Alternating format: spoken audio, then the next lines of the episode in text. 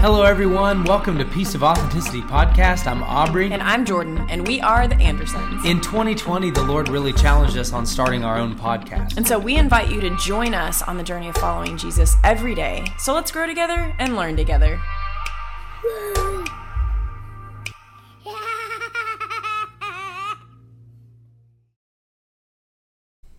What's going on, everybody? Hey. Welcome back to another episode of Piece of Authenticity.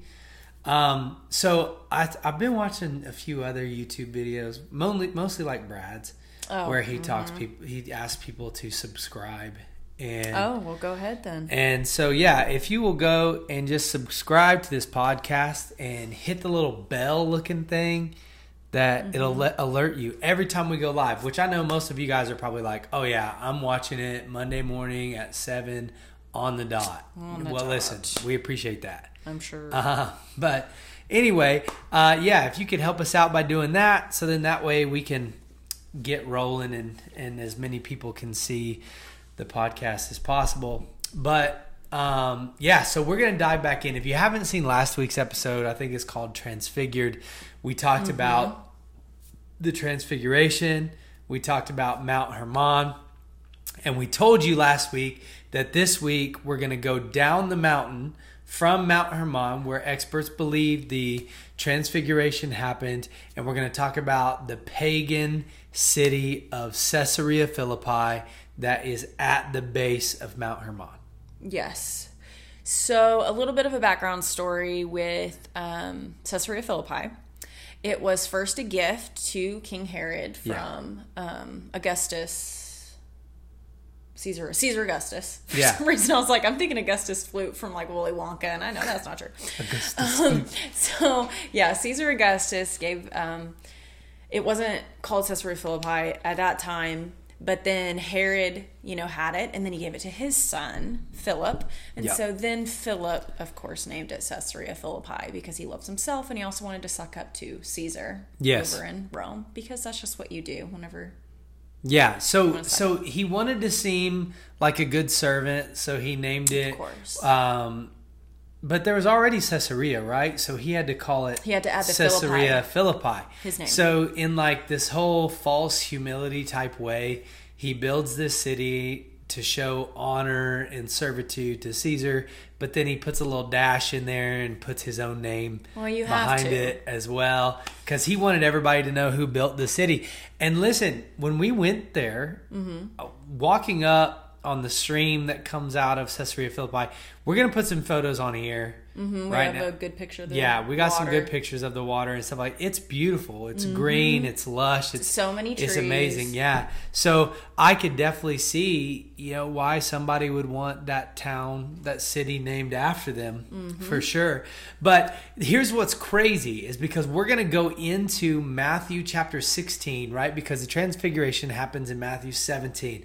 We're going to go a little bit before that. This is why experts believe that the transfiguration happened on Mount Hermon was because in Matthew 16, Matthew tells us right before that that they entered into Caesarea Philippi. And what you need to know, one of the main things that you need to know about Caesarea Philippi is it's like um, Vegas on steroids, Mm-hmm. right? Like it's it's like what would you even call you call like Taiwan or something like that? Um, the red, light, district, in Amsterdam, yeah, right? Isn't Yeah. that where all the sketchy yeah. stuff? Like so so good. And and listen, I'm not hating on you know hating on Las Vegas or anything like that, but in uh, for they for- call it Sin City, so that's probably why. Yeah. But for, for people that go there like i don't want to tie you in and be like you should feel terrible about yourself because you go. But i'm just saying that um, it was it was known caesarea philippi was known for debauchery. It was known for um, the pagan ways that were there.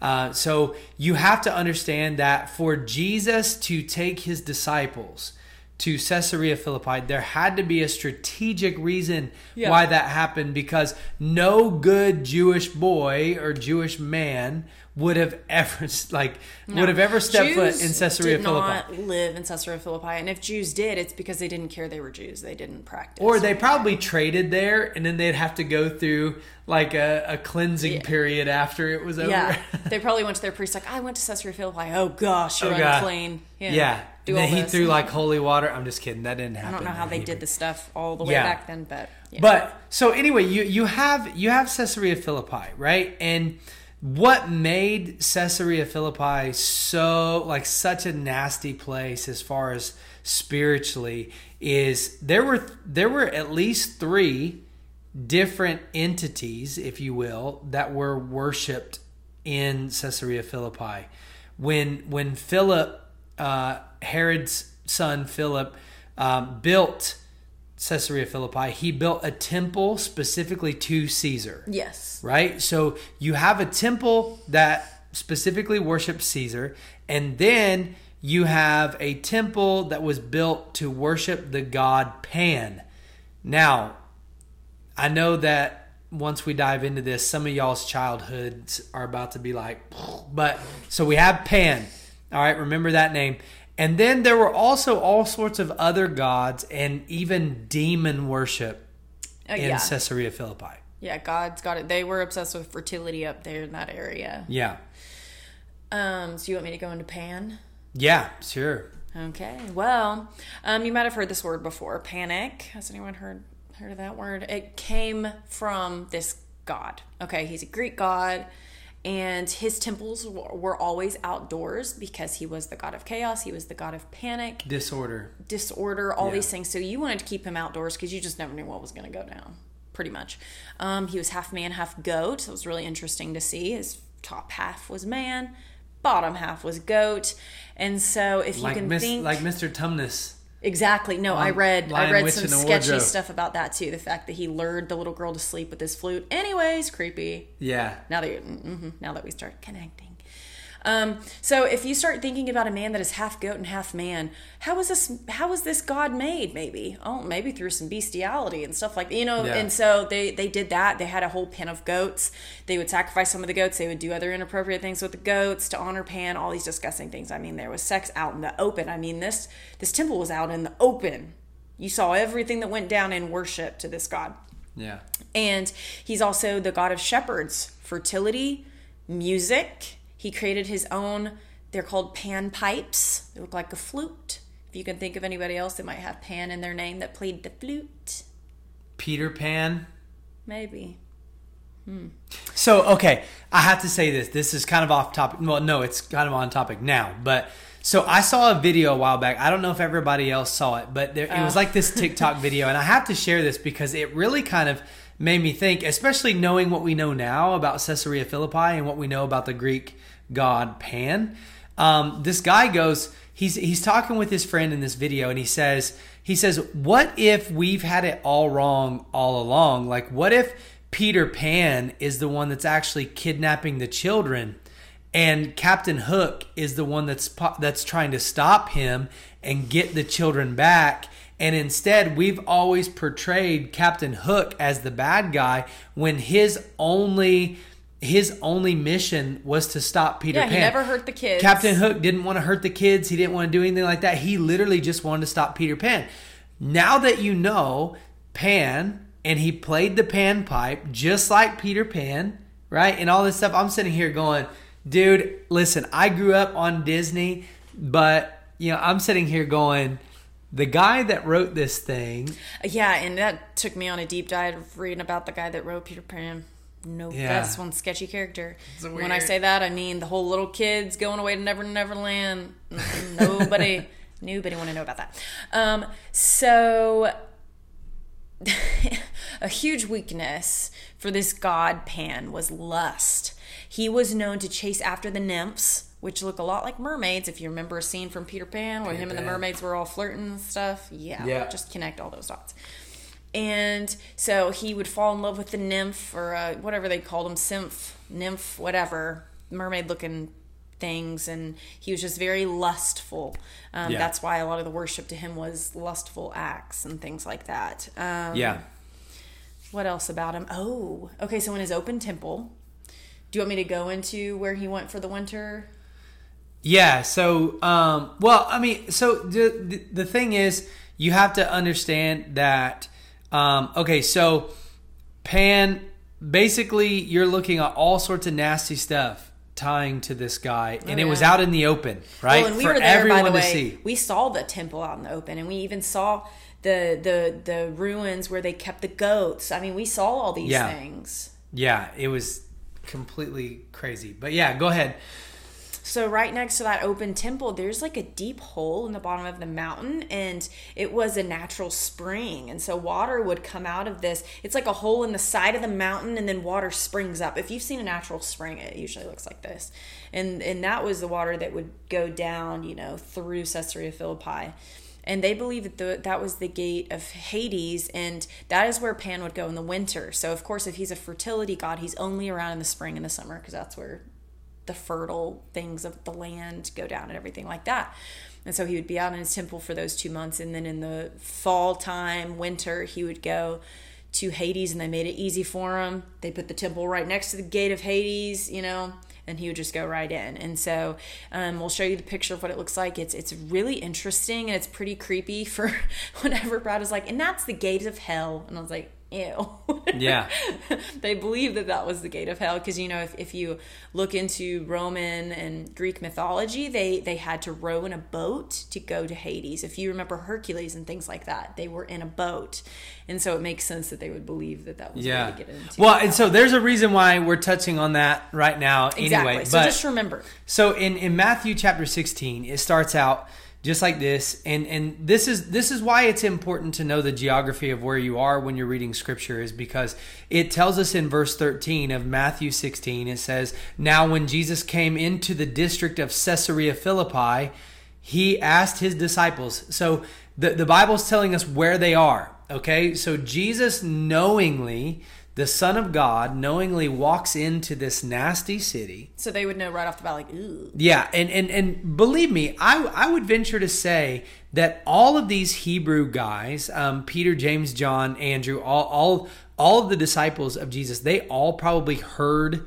the stories of Caesarea Philippi and the the nasty ungodly things that happened there. So they had to have been asking themselves as soon as they started walking up into town. Because see I, I don't think they had road signs like we do now. Like you know you'll be at caesarea philippi in 20 miles or anything like that. They hmm. just walked up from town to town following jesus. yeah they're like after this town it's about this far a day's walk to the next town there yeah and i even wonder if if jesus even told them where they were headed to next Probably i don't not. think that he did that's why brad did that to us on the trip Yeah, and so we're he's sitting here just walking along, and and they had to have asked like when they came up, maybe there was a sign on the very edge of town or something. I don't know, but as soon as they got there and they got in the middle of these people, they had to have been asking themselves like, "Whoa, we're we're not in Kansas anymore." You know what I mean? Mm-hmm. Like Dorothy on the Wizard of Oz. Yeah, Caesarea Philippi is 25 miles north of the Sea of Galilee, where they were from. So they traveled Yeah. pretty far. Yeah. So, okay, so one other thing that I wanted to touch on before we dive back into Matthew 16, um, the reason why Caesarea Philippi is in Israel, but it was like so far, um, like not Hebrew in custom whatsoever. Uh, so they they actually did this. Jeroboam, who was the first king of Israel, like when so Solomon, right, had the united monarchy, David, then Solomon, then Solomon turns the kingdom over to Rehoboam, his son. Jeroboam, there's too many Boams. Um, Jeroboam leads a revolt uh, against Rehoboam and then the kingdom is divided into the northern country of Israel and the southern country or kingdom, I should say, southern kingdom of Judah. So that's how it got split up. And if you look in your Bible and you do any type of studying over Jeroboam at all, Jeroboam in the city of Dan, which is not very far from Oh, Philippi, yeah, if it's you so look it up on a map, we can actually put a map up right now. You can see it's not very far from Dan. That's actually where the Bible tells us that Jeroboam angered God because he put up the high places and allowed the worship of Baal. Yeah, and we we've done a podcast about the high places because when you read um, about the kings, you'll you'll keep hearing about these high places. Yeah. And it's just crazy, but it started with him. So way yeah, to go, Jeroboam. it started with Jeroboam. So basically, everything that we see that that faces the Hebrew people that is a negative, it's always because of doors they've opened Mm-hmm. or things that they've done. Um, you know, I think a lot of times people will go, "Well, why does you know why would God allow this or why would God allow this?" I I oftentimes sit there and go, "Well, everything if you look in Scripture that happened that was detrimental to Israel was all because the people did stuff. It wasn't because God just decided, well, I don't like you guys anymore, and so I'm going to do this. Jeroboam literally took uh, leadership. He took kingship over the northern country of Israel. He built the high places because the worship of God wasn't enough. He wanted to build the high places so that even the foreigners in the land would feel comfortable there, which this was supposed to be land that was given to God's people where God alone th- this was supposed to be a land where the entire world would know that there is a God in Israel, right? We've mm-hmm. talked about this on the podcast before. So Jeroboam opened the door to Baal worship in the high places of Dan. That spread, and so then the Romans come in, all these other influences come in, and Baal gets replaced by all these Greek fertility gods such as Pan. And so now you know all these other influences, all these other idols. The it's just full of idolatry, full of all sorts of nastiness. Not only they're worshiping Pan, Caesar, but they're also worshiping demons. Okay, so I can't imagine this was a cool place to be at nighttime. So now you know we're here in in Matthew 16 and in verse 14 it says and they oh sorry now Jesus came into the district of Caesarea Philippi and he asked his disciples who do people say that the son of man is and in verse 14 and they said some say John the Baptist others say Elijah and others say Jeremiah or one of the prophets and he says to them but who do you say that I am did you want to stop there? Did you want to keep going? Yeah, I just I love that because the first question is who you know who do people say that I am, Yeah. and they gave their answer, and I think it's interesting because they gave the the answer that they've heard other people say who they think Jesus is. I mean, it gives them some props. Oh, he might be like Elijah, John the Baptist, one of the prophets, obviously. Like this dude knows what he's talking about. Yeah. But they don't truly admit or, or even give Jesus the full scope of who he actually is. And so we'll see that in the world around I just hit my mic. You'll see that thing you'll see that in the world around us today. that people they'll be like, "Oh no, I believe I believe in God." I go to church. yeah. I go to church. You know, they say it all nonchalant like, "Oh, yeah. Uh-huh. Yeah, there's God." I mean, Yeah. you know, he's in the vibes and the energies and the in the universe and all those weird Yeah. things people say. But you know, that's what you'll you'll hear in the world because there's some things people cannot deny, right? But they won't fully grasp who Jesus is or they won't be willing to. And then Yeah. Jesus goes into the but who do you say that I am? So it's not a matter of the question Jesus knows and he does not expect us to ever say the same as the culture and the people around us because he's like, okay, that's what they say, but what do you say? What Yeah. have I taught you? What have Yeah. you know? And I see, I think that's so interesting and so awesome how he said it. And there's this quote from um, Spurgeon. We love his quotes. Um, what's his first name? Charles Spurgeon. There it is. I almost Yeah. said Chuck. That's not his first name. Um, I want to read this. Our Lord presupposes that his disciples would not have the same thoughts as men had. They would not follow the spirit of the age and shape their views by those of the cultured persons of the period. I would tell you right now that Caesarea Philippi, to the Romans and to the pagans, was a very cultured place. I mean, they had their freedom of religion. I'm sure they had great politics there. I mean, they worship Caesar. You know, I'm mm-hmm. sure Caesar came every once in a while, and you know things like that. I just, it's it's the same in the world today. We just have to realize, like, Jesus says, "Who do they say they are?" I am, but who do you say that I am? I just Yeah. thought that was really Well, I think I think that it's really cool that, like you said, that they gave Jesus props because Yeah. the the the miracles that Jesus was doing were famous. Um, uh, feeding five thousand people would probably get you a cool reputation. I mean, you got five right? people talking about the biggest lunch they've ever had. Yeah, and and and so you, you have all these miracles, and so people are are acknowledging that he's definitely of God, but they don't acknowledge him as the son of God. And and there's a huge difference there. And so it- it just kind of makes me think like a lot of people um, get so wrapped up in you know like well I, I try to do this or i try to do good things and you know and they, they get so focused on what they do or where they go to church or like all these other things and it's like dude jesus literally christianity changed the world mm-hmm. so even the most skeptical of people can't say that Jesus was the most phenomenal communicator, that Jesus did die on the cross and like all these other things. These are all factual things that, that mm-hmm. we can that we know to be true.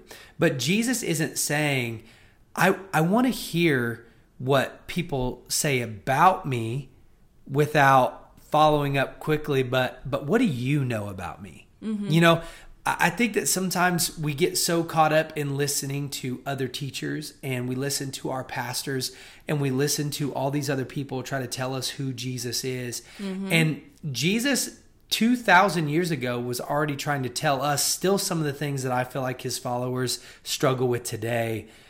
I don't really care what other people say because Jesus didn't say, "Oh man, I, I really wish that they would all be saying this." He just said, "Hmm, okay, they all they're all saying I might cool Elijah, John the Baptist, Jeremiah. These are all people that were world changers, right? They were they were all people that God used. But let's get to the let's get to the meat of it. Who do you, who do you say that I am? Because at the end of the day, that's all that matters. And so we have him having this back and forth conversation with his disciples. And man, what I wouldn't give to be a part of these conversations and just sit there and, you know, whoa, witness this. But as we all know, we like to give Peter kind of a hard time sometimes as followers of Christ because this this guy swung and missed a lot. But one thing that you can never fail with old Simon Peter is he's going to be the first one to pop up. He's gonna be the first one to talk. He's That's to be the first one to talk. If Jesus asks a question, you can already guarantee Peter's like, "Ooh, me, me." I wonder how many times she's like, "No, next one." Who yeah. said? so so we go here and and he says to them, "But who do you say that I am?" Verse 16, Simon Peter replied, "You are the Christ, the son of the living God." Okay. So I want to just stop right there because mm-hmm. I think it's important because of the location where they're at. You have a, small g god being worshipped in Caesar, Pan, other gods, including demons, right? All of these gods were being worshipped all around this small group of men right here. So I think that it's powerful that Jesus calls, uh, or that Peter calls him son of the living God, because not only is he acknowledging who Jesus is, but he's also saying that all this other stuff around us is nonsense. Yeah, they're They're dead. dead. They're dead. They're, they have no power. Which yet again just makes me think of that living water that we talked Yeah. about too. Yeah. Yeah, I love that too, and I, it was very strategic that he said that at that place. Yeah. And so now we have Peter chiming in, You're the son of the living God. Good answer. Good. Yeah. We've been watching Family Feud. Good answer. Good answer. Yeah. Good And so answer. then um, Jesus answered him, Blessed are you, Simon Bar Jonah, for flesh and blood has not revealed this to you, but my Father who is in heaven. I love that. Did you want to talk about Jonah?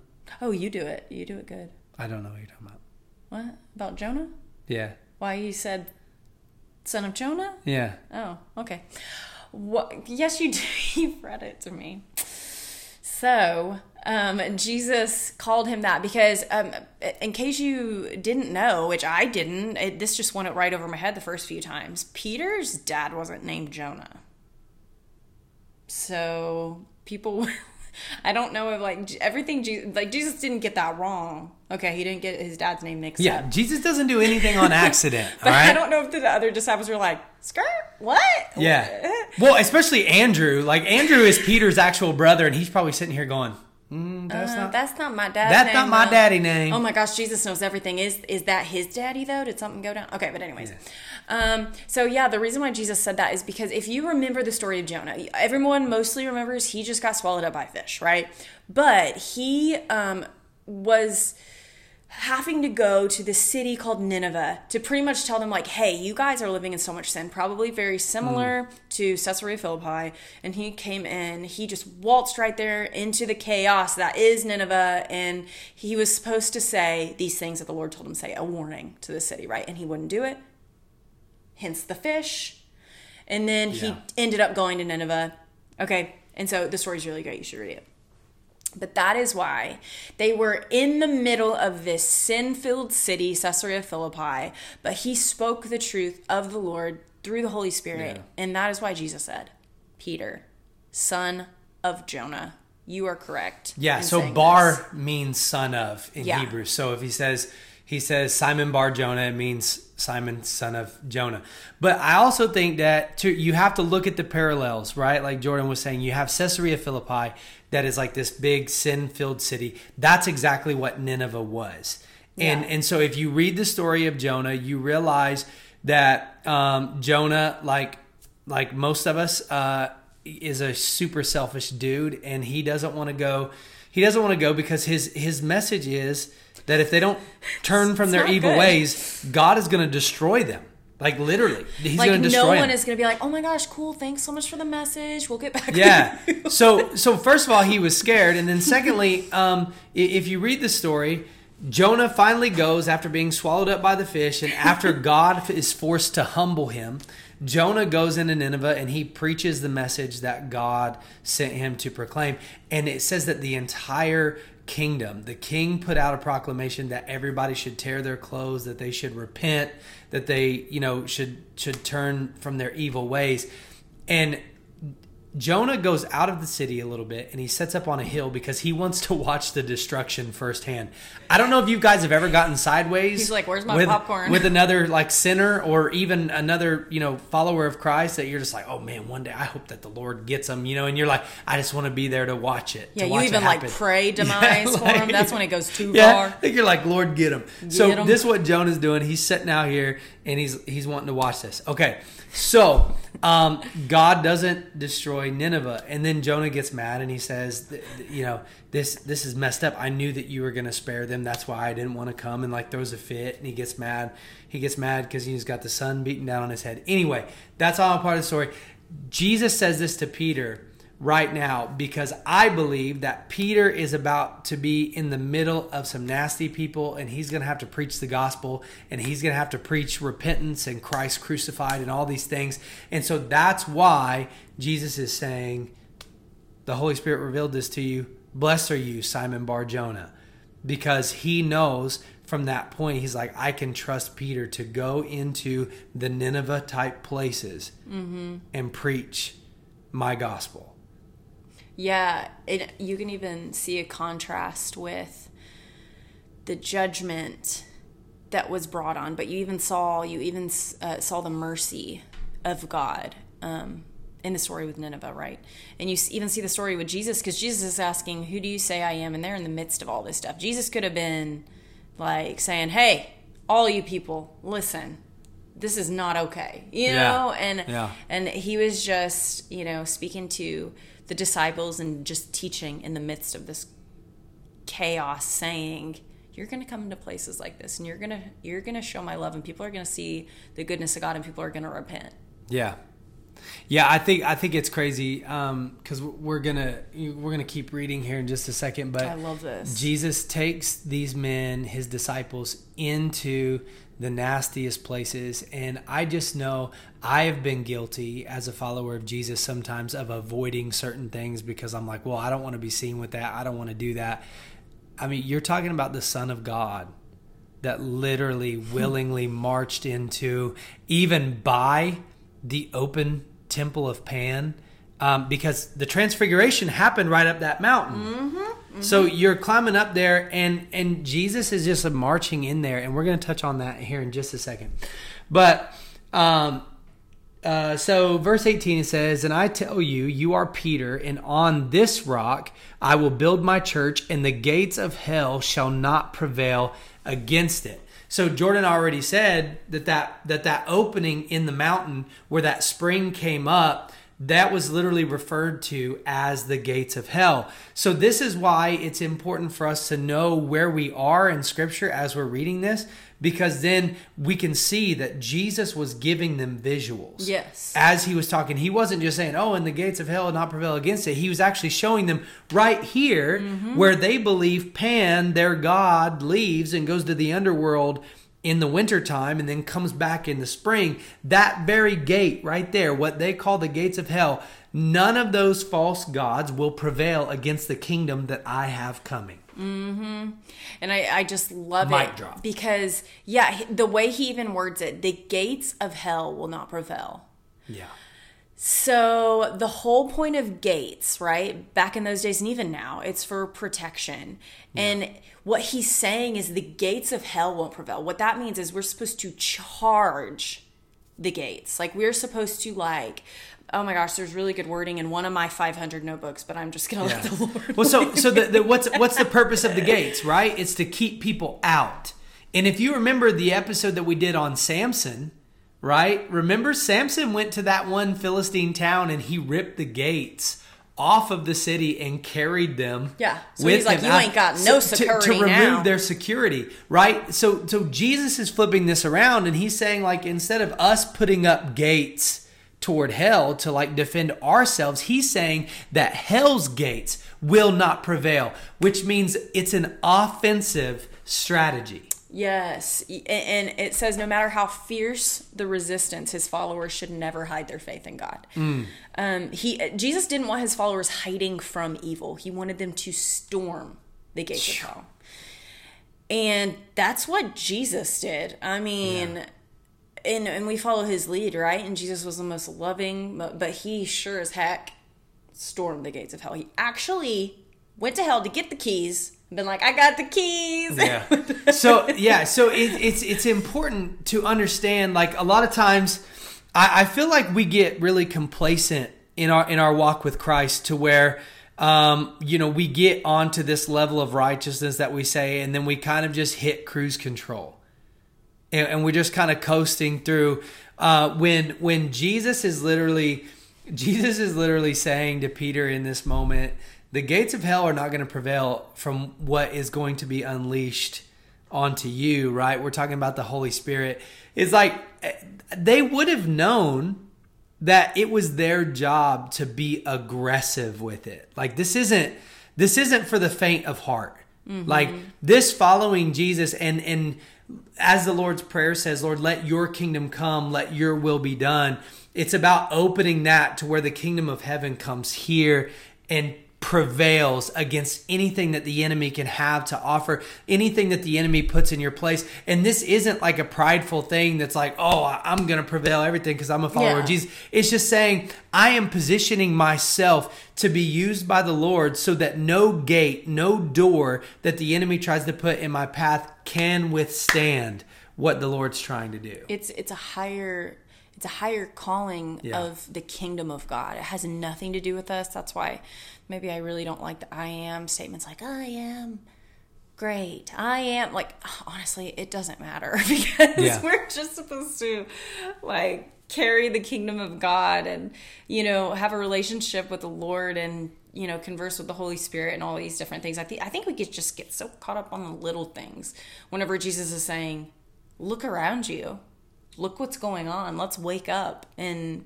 you know the kingdom of god pray that like what you said Yeah. you know the kingdom of heaven come to earth Yeah. and the gates of hell can't prevail if Yeah. if the kingdom of heaven's on earth bye like it's not gonna it's not gonna work for the yeah. gates of hell they so can't prevail I, I just think that yeah, we, we we we take the offense out of it yeah because sometimes I think that as as followers of Jesus, we get so focused on not wanting to hurt other people's feelings or not wanting to be wrong or not wanting to uh, you know set ourselves apart even though we're supposed to be set apart. Mm-hmm. and and we make it more of a coast type um, life. Where it's like oh i'm here and i'm here. It's like but jesus is literally saying like it's it's it's offensive right just like when he says go into all the world and preach the gospel to all nations it's always something that requires movement out of us it doesn't mm-hmm. he didn't say like i want you to accept me as as as lord and savior and then just go to church every sunday for the rest of your life and then that be it it's literally saying everywhere you go the kingdom of heaven is coming with you. And no matter what room you step in, you can be in the middle of Caesarea Philippi where demon worship is happening all around you. And the king and the gates of hell will not prevail against you. Because let's not forget, Jesus knew the persecution that was going to be coming toward his disciples. Mm-hmm. He knew exactly how each disciple was going to die. He right. knew it all. We said last episode that Jesus, during the transfiguration, which happens right after this, the transfiguration, like literally, Jesus set his eyes on Jerusalem to go and die for the sins of the world. So he knew what was coming in the path of his disciples. And so he's like, boom, Peter, because of your faith, because you were the first one to answer and you were the one to say that I am the Son of the living God blessed are you, Peter. Yeah. Even though we know how Peter dies, like I, I wouldn't necessarily see that as a blessing, but we have to change the way that we see things, right? In order to, because Jesus is trying to say, boom, there and it is. And whenever Jesus said, "On this rock I will build my church," it is this that statement yeah. of faith of who Jesus is. Um, and it's just it's just so powerful. Yeah. I love it. And I have to I want to add one more thing about that um, whenever we were there at Caesarea Philippi, they found in 2020 remains of a church right where the gates of hell were because eventually I think that spring dried up or something because there wasn't yeah. water in there. Um, and they built a church right, right in the, the mouth, yeah. yeah.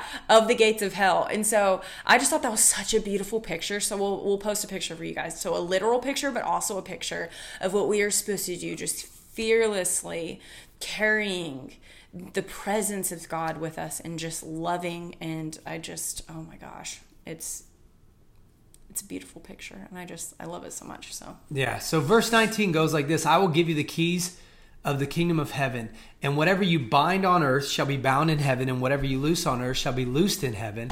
Then he strictly charged the disciples tell no one that he was the Christ I, I just think that that's interesting that that he would say that he would be like, no, I want to know who you who you say that I am. So then Peter answers, and then he's like, okay, but now don't don't tell anybody. Yeah, it probably got real powerful. It's like, yes, yes, but don't tell anybody. Okay, so verse twenty one. From that time, Jesus began to show his disciples that he must go to Jerusalem and suffer many things from the elders and chief priests and scribes and be killed, and on the third day be raised again. So Jesus is giving them a blueprint of what is about to happen next. And Peter took him aside and began to rebuke him, saying, Far be it from you, Lord, this shall never happen to you. But he turned and he said to Peter, Get behind me, Satan. You are a hindrance to me, for you are not setting your mind on things of God, but on things of man. Imagine, okay, just a few sentences before this, I don't know how much time has passed uh, in this conversation, but in, in our narrative of the story, you have um, you have Jesus saying, who do people say that I am? You're Christ, Son of the living God. Blessed are you, Simon Bar Jonah. Good job. Here's a pat on the back. And then just a few lines later, he's saying, Get behind me, Satan. You are a hindrance. Talk about hot and cold, and you talk about whiplash. You're like, have you ever that? gone from the teacher's pet to the class clown in like the matter of like a Katy Perry song? You're hot, then you're cold. yeah. And so it, it kind of makes me think, okay, Peter stepped up and he's like, no, I'm going to be there. I'm going to defend you, Lord. Like, I'm not going to let anything happen to you. And, you know. He thought he was saying something real good. Like, yeah. this will not happen to you. Yeah. He's, he's probably saying that. and so okay. we're, we're sitting here going, okay, but what was Jesus trying to teach Peter in that moment? He was trying to teach Peter that all of this has to happen, right? For the Son of Man, to, it, like this is what the Scripture foretells, right? This is what how things are supposed to go. But we can't hide from the fact that the Jewish people, the Hebrews, thought that the Messiah was coming to free them from Roman captivity, to free them once again, just as Moses led them out. You know, the Messiah was supposed to come and free them from their oppressors. So Peter was having a hard time, and Peter was really struggling in this moment to understand like he had expectations of what the Messiah was supposed to do. So for him to think, but we're supposed to be freed from the Romans, but now we're on our way to Jerusalem so you can go and die. That doesn't make any sense. I'm not going to allow that. That's not how things are supposed to be. I bind that in the name of. I'm just Yeah. I bind that. But see, it, it's important to understand that this game plan, Jesus in the midst of Caesarea Philippi, and uh, this was even before Mount Hermon, before the Transfiguration happened. So Peter's mind was uh, was getting blown all day in this in this whole, or all week. I guess I don't even know how long this exchange took place, but but we know that that Peter was having a hard time. Peter was like, "No, far be it from me. Like I rebuke that. No, that's not going to happen." Because Peter was having a hard time dying to the expectation of what he thought Jesus was supposed to do. For a second there, I think Peter forgot that he was a disciple and that he was meant to follow. And he was like, oh no, I'm in control of this situation and that's not going to happen. Mm-hmm. You know, like many of us do in our own lives. I think that many times the Lord is asking things of us and wanting us to do things that we aren't willing to do. Mm-hmm. And Peter has found himself in a moment just like that. Now, we know that the transfiguration happens and we know what Peter's about to see next. But in this moment right now, the story of the cross, the the events that are about to unfold were really giving us a glimpse of where Peter's heart was. And I think that it even challenges us in that moment because I know that for me, I've been guilty of going, but Lord, you're supposed to do this. You're supposed to provide for me, and I'm, I need this and I need that. But oftentimes, the Lord is always trying to show me that He's the one that's in control and not me. Yeah, and we always go through just like Peter in this moment, a crisis of faith. And what that is, it's the gap between what's happening, what we're expecting, and what the Lord is actually doing. Yeah, so expectation and reality. Yeah. And so um, there's something that Brad said that was really powerful when he was explaining this to us. It was releasing our expectations, releasing what we believe needs to go down, releasing what we think our future needs to look like, releasing all of that, and just receiving what the Lord has. And whether it looks scary, I'm sure they were all like, What the heck is Jesus talking about? He is going to be scorned and, and, you know, all these things and just die? Hmm. That's why you're here to die? Yeah. and it i promise you none of them expected that Yeah.